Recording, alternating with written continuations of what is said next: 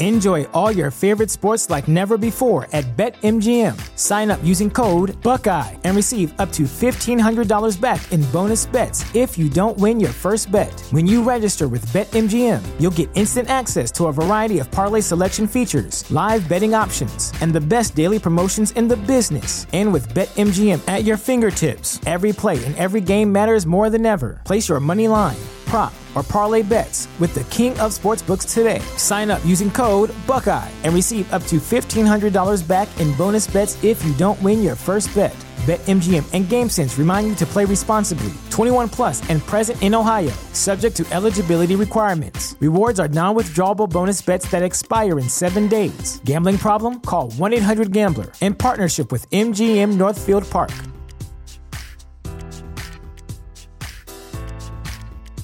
What's the easiest choice you can make? Window instead of middle seat? Picking a vendor who sends a great gift basket? Outsourcing business tasks you hate? What about selling with Shopify?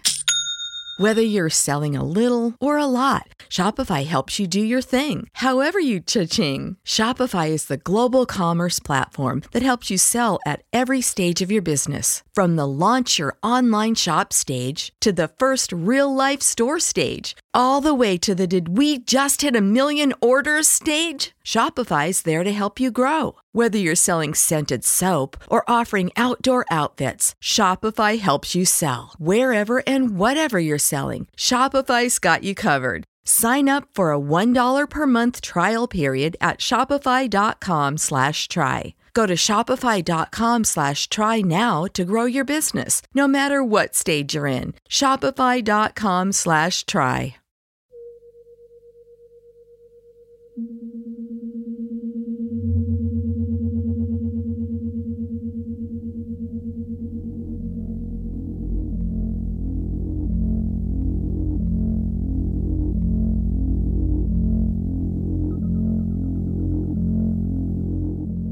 Doccia, colazione.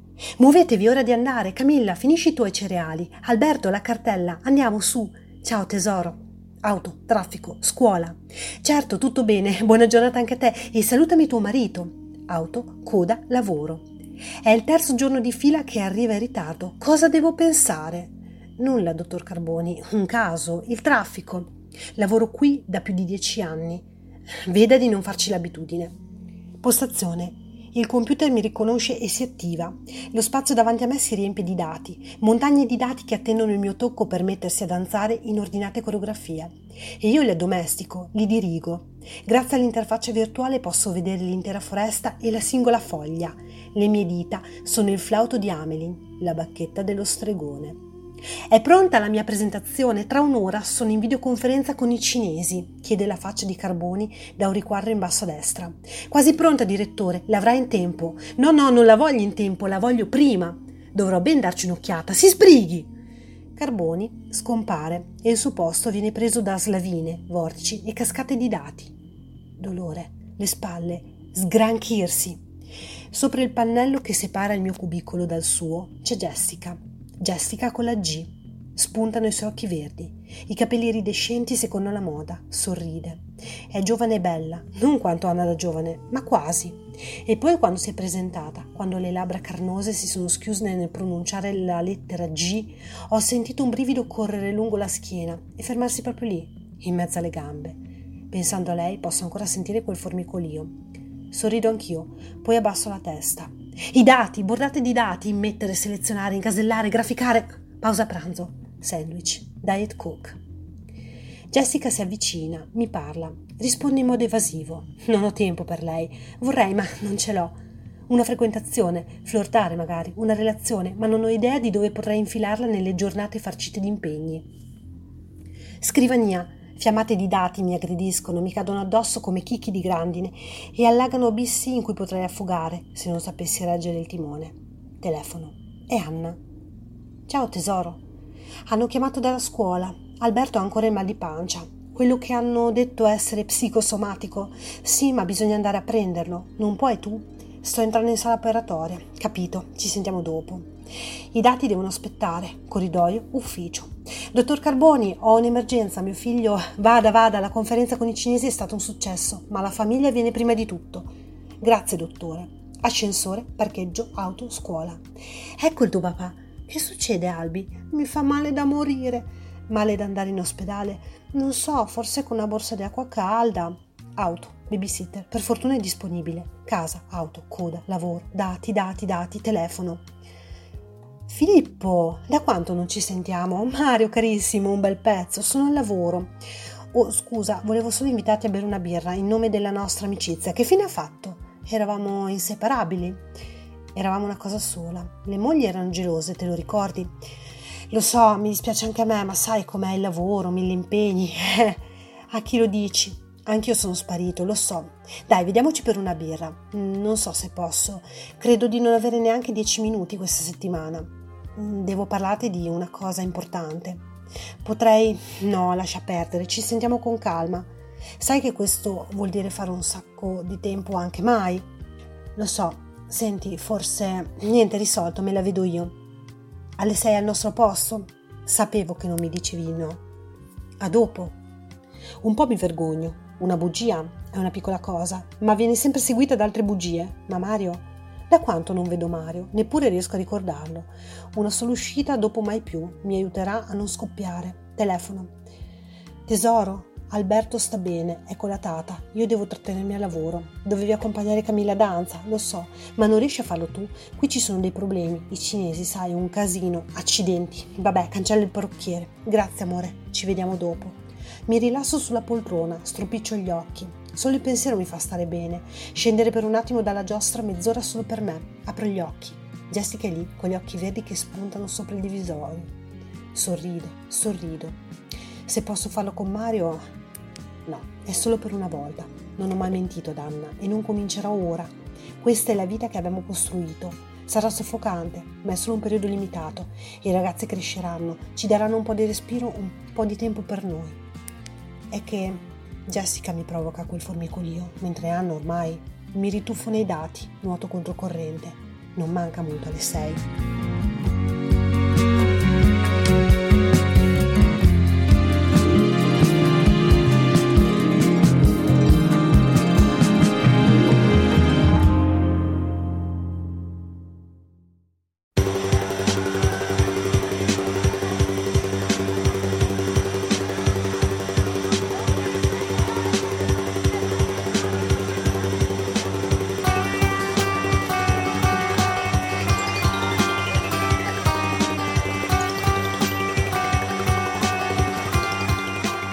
Fantascientificas presenta Caratteri fantastici, protagonisti, storie e racconti del futuro presente.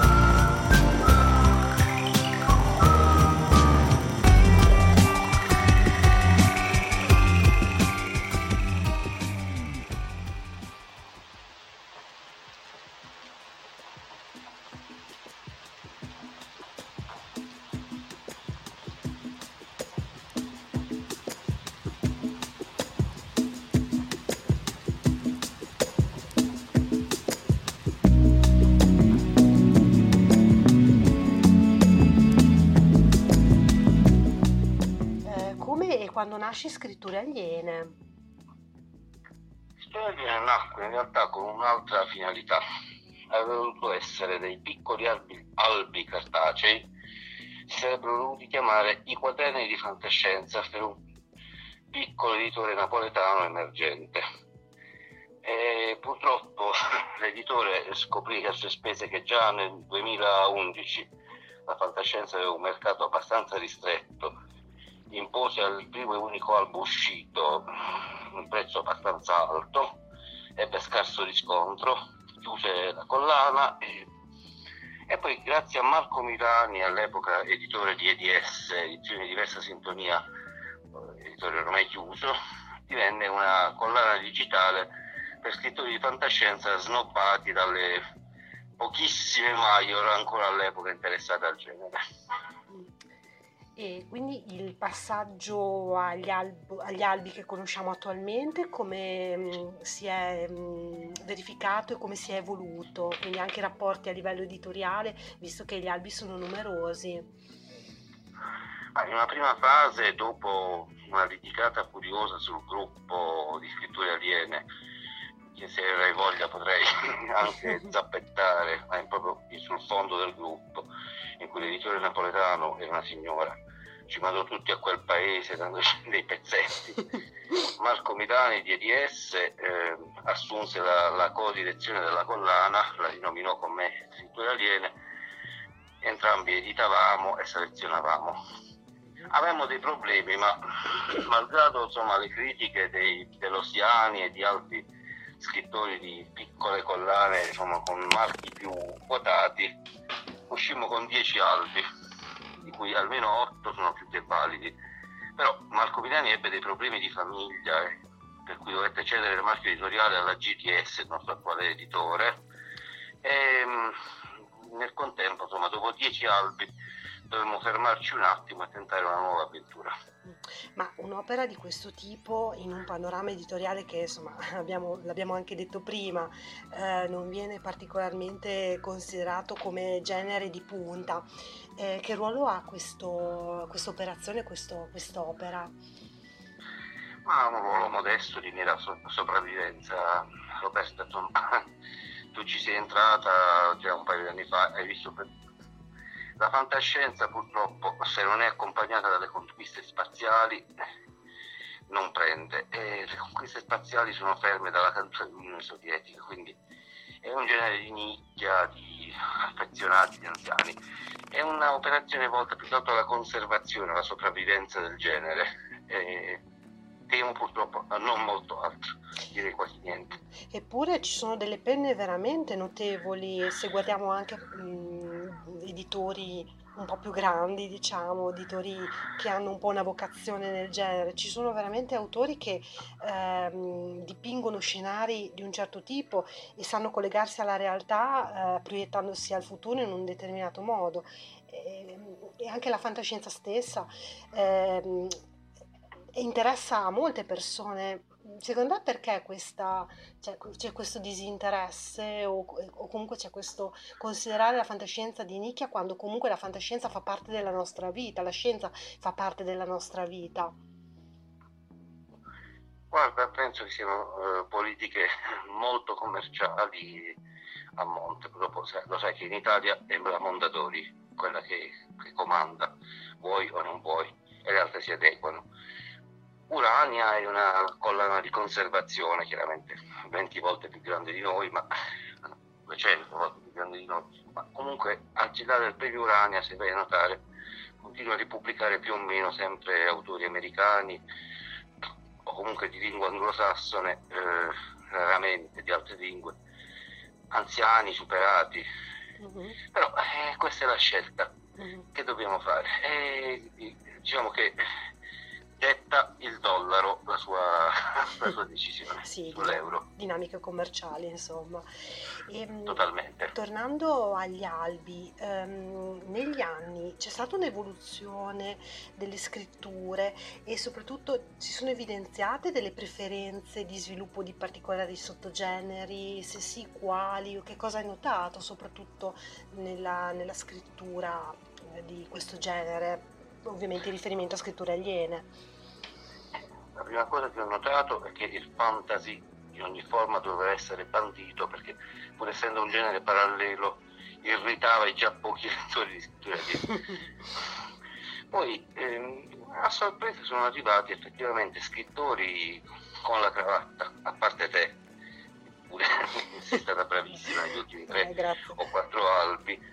Insomma, è arrivato Alto Mare, il più grande scrittore del sud di fantascienza, secondo certo. me il più certo. grande di tutta Italia. Uh-huh. È, è, arrivato ultimamente Tavia, è arrivato spesso Alessandro Forlani, che è un premio Urania, è uno scrittore certo. eccellente, Ederic Fede, uh-huh, ma certo. anche Tommaso Russo, finalista al Giallo Mondadori, e tanti, lo stesso Marco Milani, mio amico, Sandro Battisti, vincitore due volte del premio Urania E no, cioè, di, prima, di, premiati non me li ricordo tutti a mente, ce ne sono parecchi. Certo, passano, non è che diventano miei allievi, anche perché ne sanno più di me, sarebbe un po', un po difficile. Però sono contento insomma, che abbiano lasciato la loro testimonianza, sono tanti. E, purtroppo il pubblico è quello che è. Non è che lo possiamo andare a prendere da casa, specie pubblicato in, in digitale. Mi contiamo più che altro sul tempo, sul tempo che ci la giustizia.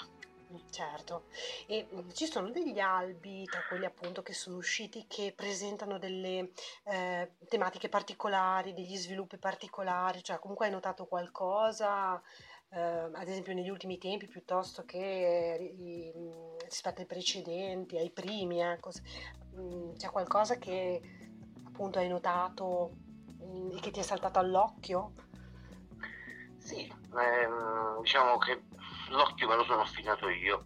Negli ultimi tempi, soprattutto negli ultimi quattro albi, dall'otto in poi, specie alle tre, eh, alle tre uscite metalliche, di cui sei parte, ho cercato di, selezio- di essere più duro nella selezione e di portare avanti tematiche di fantascienza più interessanti rispetto a certe altre più evasive, che pure insomma una volta avevano il loro perché, ma adesso il pubblico non le perdona più, quindi alcuni autori più diciamo così, disimpegnati, non li prendo più, proprio per dare una ragione di essere alla collana e insomma consentire di vivacchiare ancora. Quindi dai anche spazio a delle tematiche che si agganciano a situazioni pesanti, diciamo, mm, o meglio, mm, tematiche impegnate che vengono calate nel genere? Gli dai molta importanza anche sì. all'aspetto sociale, ad esempio ambientale, piuttosto che a ciò appunto che è intrattenimento? Beh, Scrittoria è nata come una collana comunista, eh, penso, penso, questo penso che sia ancora abbastanza evidente. L'ambiente, la, il territorio, ma la tutela anche della, delle classi svantaggiate sono sempre certo. in cima a ogni, mm-hmm. ogni, pensiero e questo dovrebbe essere la stragrande maggioranza anche della fantascienza classica americana mm-hmm. e non, eh, senza essere necessariamente Orwell che tra l'altro odiava più Stalin negli Stati Uniti però eh, insomma come ti ho detto non, non, è questo il tipo di linguaggio che la gente comune ama quindi continuiamo a, così, a campicchiare alla pelle e meglio alla speranza dell'editore. Uh-huh. Vediamo, dai, vediamo Roberta. Però non è un bel momento.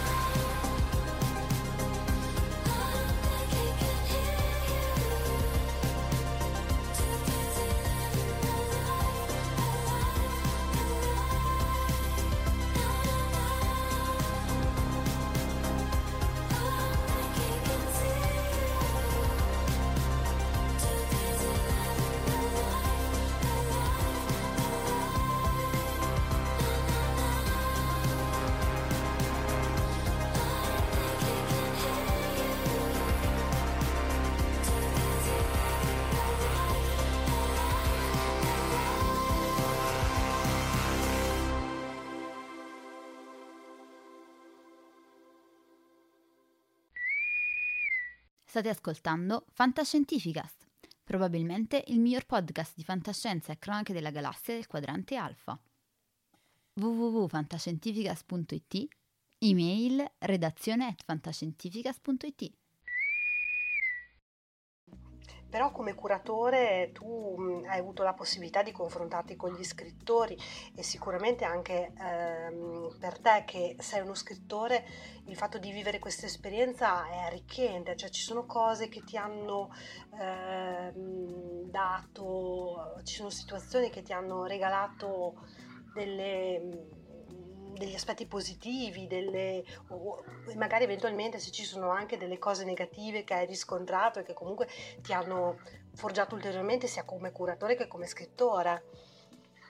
Dal punto di vista negativo, nei primi tempi di scrittura viene purtroppo su consiglio di, un, di una ex autrice del gruppo, non certo tra le migliori, imbarcai una, una dieta di ragazzini che cominciavano a mandarmi roba di androidi particolarmente mm, diciamo così, intensivi nei rapporti sessuali e dovetti fare una strage.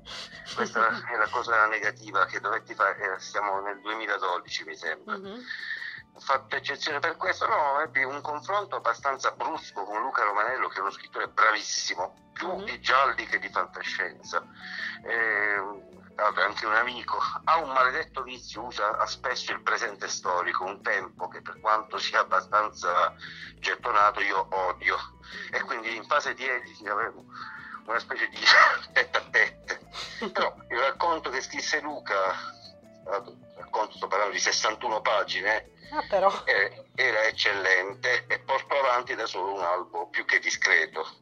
Lo portò avanti, insomma, si vendette benissimo e Luca stesso, malgrado la trasfigurazione sul file Amazon non certo ben riuscita perché i file di Amazon uh-huh. non, sono, non, sono, sempre sovrapponibili agli EPUB, sì.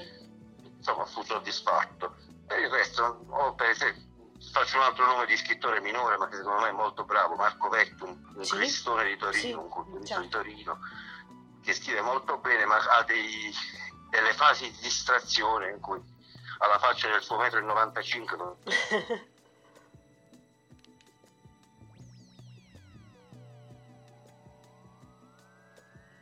è uno scrittore che se soltanto avesse voglia di dedicarsi molto di più alla scrittura e non soltanto nei tagli di tempo due la sua maledetta motocicletta farebbe parlare di sé certo. però gli altri quelli che ho già nominato e tanti altri come per esempio Elvira Scarpello sì. e e te stessa.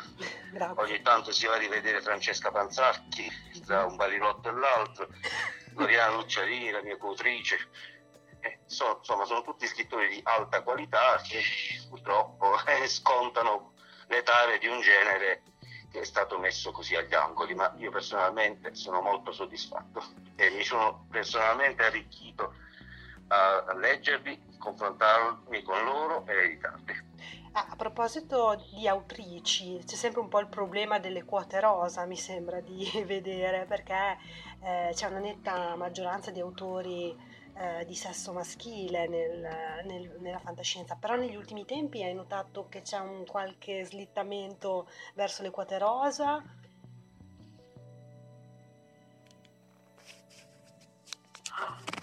La fantascienza è, è, risaputamente un genere maschile, in genere, il genere degli ingegneri, ma a quel tempo in cui ingegneria era la facoltà dei maschi, e te lo dice uno che prendeva sempre tre in matematica, per questo non, non ha intrapreso quella facoltà, è ormai tramontato. Abbiamo avuto moltissime autrici oltre te, le già citate Loriana e Francesca, mm-hmm. per esempio Elena Di Fazio, che è una bravissima... Certo.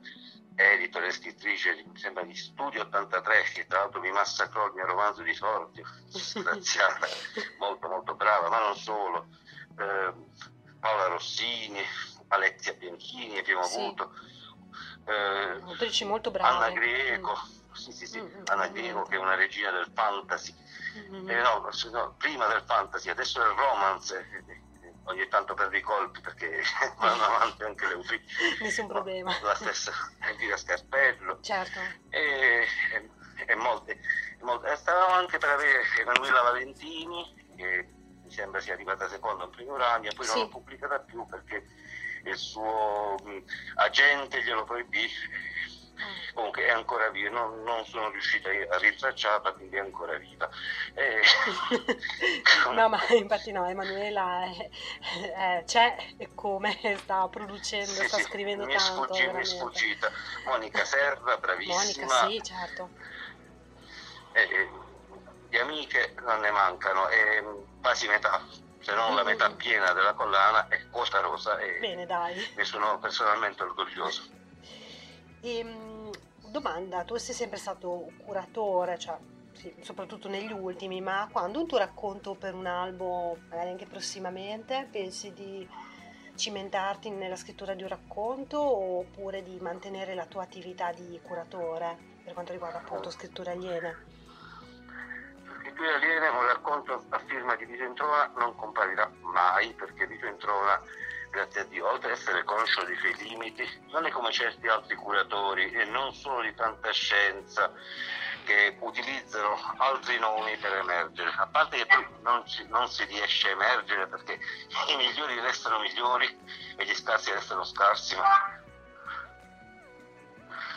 ma grazie a Dio, eh, scusami, c'è un deficiente che continua a fazionare, non ho capito a chi. Questo è il bello dei paesi del sud, vai ai vicoli per non avere seccature e c'è l'amico che ti claxona. No, il mio racconto col mio nome non ci sarà mai su scrittura aliena perché è un vecchio trucco questo, che ho visto usare tante volte in maniera disastrosa, almeno stando ai risultati No, preferisco essere curatore, essere un medio editor, non professionale perché non lo sono, non ho gli studio per potermi vantare della qualità, ma insomma nessuno scrittore, anche gli ultimi di, di Allen Platinium che hai visto, insomma erano sì. nomi uh-huh. di tutto rispetto, certo. come certo. anche Olimpia Fox, sì, certo. Nicola Pera, Frederick Frede, Tavia e tanti altri non si sono lamentati di me. Mi basta essere un decente editor e non un imbecille che cerca di utilizzare il blasone degli altri per, per i propri scopi. Certo, assolutamente. Mm-hmm. E non, di- non, dimentichiamo neanche le cover che sono sempre d'impatto. Chi è che le realizza e in base a quali suggestioni? Questa è una bella domanda perché Inizialmente la realizzò Nazzarino Barra, un edito- un, non è un editore, anche se voleva diventarlo. Questa era tutta. Uh-huh. Nazzarino Barra è uno scrittore napoletano bravissimo, piuttosto pigro, che voleva rilevare EDS al posto di GDS, ma non gli riuscì. E ha realizzato questa, la, prima, la copertina dell'albo 1, uh-huh. che a me piace molto poi Tatiana Martino, occasionalmente anche nostra autrice di racconti brevi e simpaticissimi, mm-hmm. ultimamente un po' a riposo, ma che spero torni presto all'attacco, ha realizzato altre copertine. Mm-hmm. Poi ci si è messo Ugo Spezza, uno scrittore peraltro molto, molto, non l'ho citato prima, uno scrittore un po' verboso, ma molto, molto in gamba, quello sì. proprio eh, fantascientista doc. Lui sì, è proprio fantascientista doc, si, si sente doc, dal background. sì.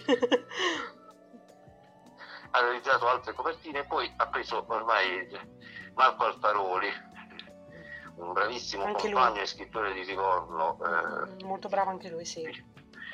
Ha preso le ultime copertine dall'otto in poi, sono tutte pane suo, mm-hmm. eh, Pastile Urania e ormai è lui il nostro copertinatore tra l'altro Marco con pseudonimo pubblica con noi eccellenti racconti, non mi ha dato il permesso di rivelare il nome dello pseudonimo, ma anche Marco è un autore che merita molto molto di più. Ha un solo problema, è un po' sintetico. Ma... Il contrario di Ugo. No, no, Ugo al contrario no. Ugo è, dopo Marco Vecchi è più, lo scrittore più verboso che esiste. Ma sono tutti in gamba certo. e non avrei problemi per me sono come figli miei e sono tutti, tutti, tutti in gamba, se no non li pubblicherei. E compresa Fatina. Mm, ma cosa vedi nel futuro di scritture aliene? Quali sono i progetti in, in ballo prossimamente? Il prossimo progetto lo dovrò proporre a GDS, sarà un'uscita direttamente cartacea che ho già lanciato mm-hmm. sul gruppo. E avrà una copertina gialla, mm-hmm. non ne ho ancora parlato con il nostro copertinatore, e sarà Alien Thriller. Mm, un, uh, una serie di racconti probabilmente a base regionale italiana, ma proiettati nel fantastico con, con l'assassino. Quindi progetto difficile. Quindi c'è un po' di diciamo, sperimentazione, un po' di contaminazione del genere con il thriller. Per forza, Roberta, ci dobbiamo, ci dobbiamo evolvere eh, un sì, po'. Perché altrimenti l'alternativa è continuare a vivacchiare, ma vivacchiamo per cosa? Vediamo che Telos, che è 50 volte, no, 500 volte più forte di noi, crolli, ma non scherziamo. No. Quindi dobbiamo andare lo diceva anche uno scrittore bolognese piuttosto bravo che vinse un premio Urania, Maico Morellini, che fa parte del gruppo ma non, non, si è mai degnato di mandarci mezzo rigo. Eh, quindi approfittiamo, cogliamo l'occasione per fargli un annuncio. se Marco Morellini, se vuoi ah. inviare un racconto, noi ci siamo. non credo che Maico venga da noi, anche se comunque con tutto che sia alto due metri, se la chiappa. No, no, eh, al di là degli scherzi. No, bisogna purtroppo evolversi un po', speriamo certo. che sta cacchio di ambulanza passi presto. Ecco. ok, è andata. Tranquillo che possiamo tagliare poi delle parti, perché se c'è qualche rumore di sottofondo tagliamo. Oppure, oppure ripuliamo. Dentro casa il mio cellulare non prende. Vivo in 50 metri quadri di tufo dove il campo non passa e sono un curatore molto molto artigianale, tanto artigianale che anche gli artigiani si spaventano a vederlo. Ma dai, no, in realtà comunque il lavoro di, di curatore è molto accurato, giusto per fare il gioco di parole, ma eh, comunque dai un confronto e un punto di vista esterno prezioso eh, agli autori, tant'è che comunque sei un editor a tutti gli effetti e come, e come, autrice posso dirti che comunque ehm, hai fornito delle, delle, dritte molto importanti che comunque eh, sono state utili anche successivamente, quindi cioè, il, lavoro, il, tuo lavoro di curatore è veramente molto eh, mirato e anche se non ci sono dei titoli effettivi, c'è un, c'è un lavoro di fino preciso che si basa comunque su una competenza e su una conoscenza precisa quindi insomma è un artigianato di qualità.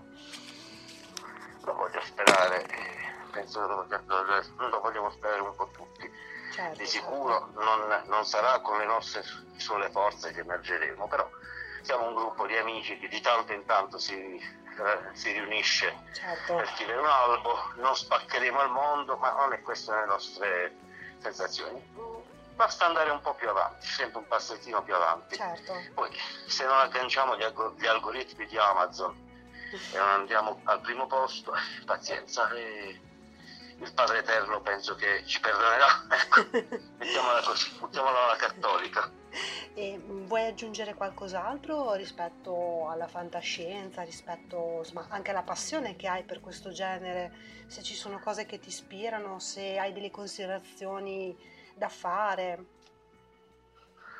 Ma considerazioni ormai le ho già fatte. Mi è dispiaciuto di non citare Claudio Cordella, un autore che ha un carattere particolarmente dimesso, un po' chiuso, un po' introflesso, ma di, una, di un talento veramente raro, sì. che se soltanto un giorno prenderà un caffè di più, lui sì potrebbe vincere il premio Urania e lasciare tutti eh, stecchiti e glielo auguro di tutto cuore perché è un, un, un eccellente scrittore certo. che si sottovaluta più del pubblico. Lui si sottovaluta se stesso più del pubblico e questo spero che non succeda mai più.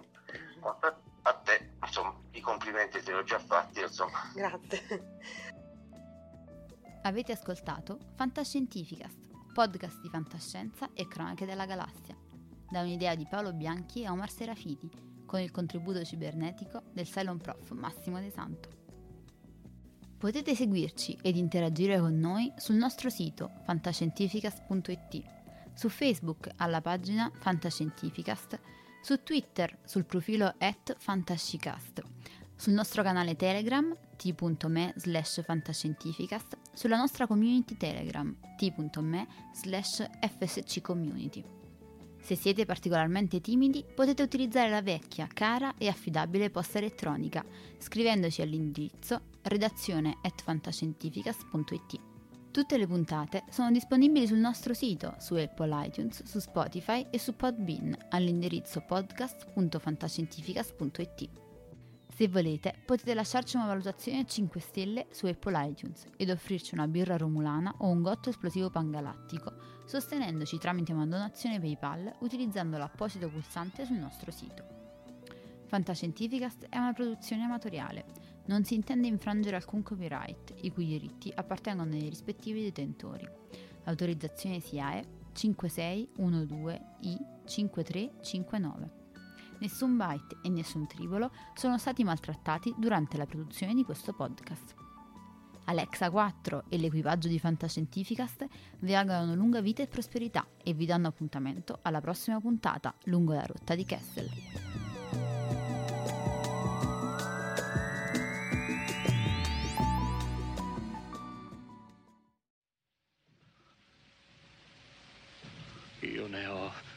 viste cose che voi umani non potreste immaginarvi. Navi da combattimento in fiamme al largo dei bastioni di Orione. E ho visto i raggi B balenare nel buio vicino alle porte di Tannhäuser. E tutti quei momenti andranno perduti nel tempo come lacrime nella pioggia. È tempo di morire.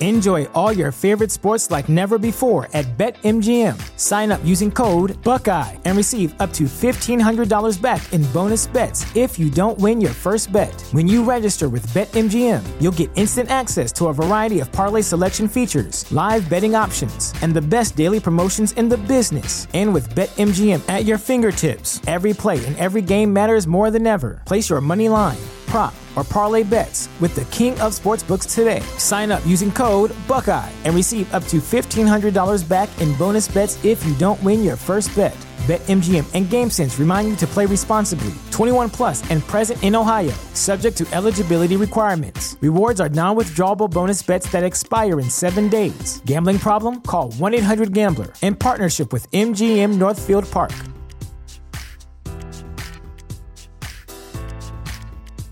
Support for this podcast and the following message come from Corient. Corient provides wealth management services centered around you. They focus on exceeding your expectations and simplifying your life. Corient has been helping high achievers just like you enjoy their lives more fully, preserve their wealth, and provide for the people, causes, and communities they care about. As one of the largest integrated fee only registered investment advisors in the U.S., Corient has deeply experienced teams in 23 strategic locations. Corient has extensive knowledge spanning the full spectrum of planning, investing, lending, and money management disciplines. Leverage Corient's exclusive network of experts to craft custom solutions designed to help you reach your financial goals, no matter how complex they may be. Real wealth requires real solutions. For more information, connect with a wealth advisor today at corient.com. That's C O R I E N T.com. Corient.com.